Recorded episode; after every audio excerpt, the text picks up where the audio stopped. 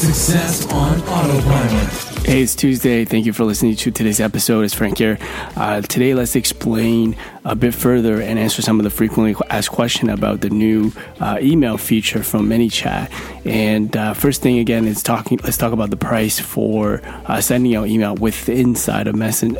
ManyChat. So uh, it says here from uh, ManyChat's website, it's about three dollars per one thousand emails. So that works out to be uh, zero point zero zero three cents per email. Um, they're also giving additional free email every month depending on your uh, plan and with like with your pro plan. So if you have a paid account, uh, which are, is the 500 subscribers, you get additional 500 emails. Um, up to 5,000 subscribers, you get 5,000 email, etc. So it scales based on uh, your pro account as well. Um, some of the other questions that people have been asking is like, can you actually reply uh, the e- from the emails that people um, that are inbound, right? So um, traditionally, that is possible if you have, let's say, a Gmail account. Um, if you use, let's say, Active Campaign, but in this case, you cannot. Um, what they're saying is that they don't handle any sort of inbound messages or even email. So uh, the best thing that they recommend is to get them back into Messenger.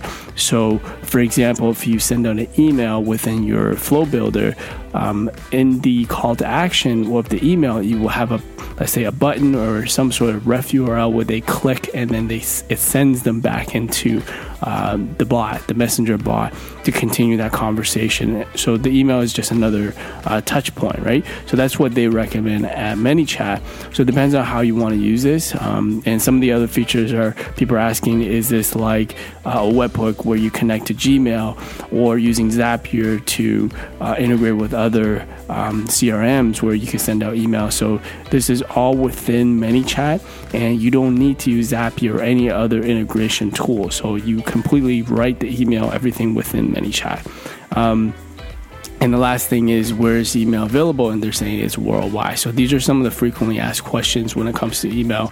And again, you have to save uh, the user into what's called the system field, right? When they opt in for email. So this is a whole additional flow that you have to incorporate on the first time of sending before you send them any sort of email um, from there to comply with the law. So uh, I'll also post a flow where it kind of um, goes through that process, so you could kind of add that into your um, ManyChat flows in the beginning of subscribing someone into your email. Um, so that is today's episode, and uh, hopefully uh, this answers some of your question when it comes to the SMS and email uh, feature within ManyChat.